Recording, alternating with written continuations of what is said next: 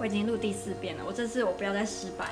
我们今天呢上文学课的时候，老师让我们讨论了一个波兰正撼的议题，是有关宗教天主教的议题。我觉得这个议题如果发生在台湾，可能大家的讨论度讨论力不会这么高，因为台湾对于不同宗教的包容力跟尊重，我觉得是蛮好的。那在波兰的话，百分之七十以上的人都是天主教徒，虔不虔诚是另外一回事。他们高中还会有所谓的宗教课，就是以教天主教为主，有些 preach 还会抨击跟批评别的不是天主教的宗教。那今天讨论的议题就是有一个女性的艺术家，她把波兰人视为非常神圣的 Virgin Mary 跟呃，Baby Jesus 的一幅画上面的光环，他把它改成了象征 LGBTQ